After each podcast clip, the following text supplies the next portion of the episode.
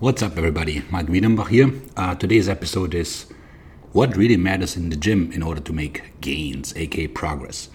Yo, it's reps and sets and weights. No, it's not. It's not. It's PSA. And that's not a public service announcement. Well, it sort of is, but that stands for positioning, stability, and activation. Those three things solely determine your success in the gym. Let's go through them. Positioning if you're not positioned properly to train whatever muscle is you're trying to train, it's not to happen. It's that simple. Example if I go into a shoulder press and I sit too high so that the grip's almost on my neck, now I start with a completely overstretched delt and my poor cuffs are being mangled. So I'm not to get an optimal workout. I have to sit down, start by the ears. If I do the same exercise with dumbbells and my thumbs don't point down and I don't move in a semi arc, I'm training my triceps, not my delts, right? Or let's say I go to a leg extension and my knees are popping out way above the uh, axle, and then I'm asking for an injury, and I also can't properly shorten my quad. That's a problem. So I need to position myself that I can actually train my target muscle. If I go to the pec deck and I lean forward, I'm doing a shoulder raise right?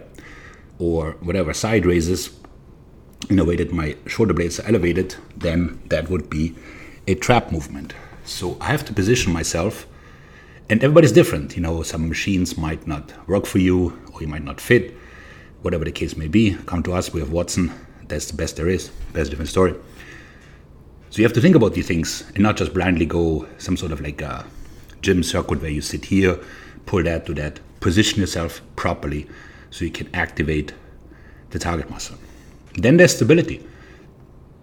I mean, you see it all the time. People like are flailing left and right, especially like standing cable flights. They look like sock puppets, like going up and down. Um, lat pull downs looks like the human teeter totter, like human goes down, weight goes up, and the process reverses. That's not doing anything. If your body is not completely rigid, you're just wasting your time. Then you've become a weight mover and then you could work like as a as a mover for like a packing company or moving trash cans or whatever but you're not going to get any type of development in that muscle that you want because you are fallen victim to the idea that I must move lots of weight whatever with all I have but that's not how bodybuilding works.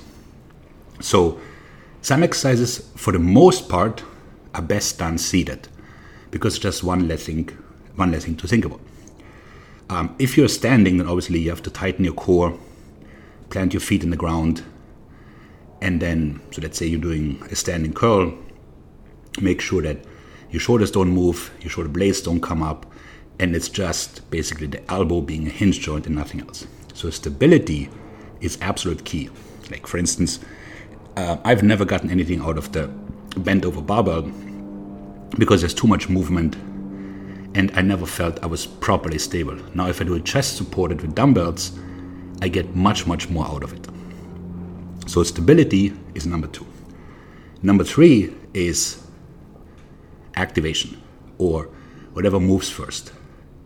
That is often forgotten. So, like people get themselves into a machine and now they do something. So, like they're in a chest press, now they roll the shoulder forward, the body's like, aha, we're doing delts. So now the delts will do most of the work. Lat pull down becomes a heavy bicep curl because people rip it down as opposed to just pushing down at first and then pull themselves up. Um, bicep curls, on the other hand, become a front raise because the shoulder moves first. Not to mention the always butchered side raise, which becomes then some sort of like weird shrug, epileptic fish on land. So you have to understand activation dictates what the body will use going forward in that set. So if you start out with a muscle that's not your actual target muscle, then that's what's going to be for that set, which means your results are going to be suboptimal. So forget for the time being weights and sets and reps. While this stuff matters, none of it matters if the execution is crappy. So once again, positioning. Am I positioned in a way that as I start doing this exercise, my target muscle works? stability. Am I stable enough so I can focus on what I'm trying to train and not worry about you know, falling over, whatever? And then lastly, activation, aka what moves first. Am I in a position where the first thing that moves, that works, is my target muscle? If you check all those boxes and then you get to 8 to 12 reps, your 3 to 4 sets, you increase the weight, you'll make monster gains. My out.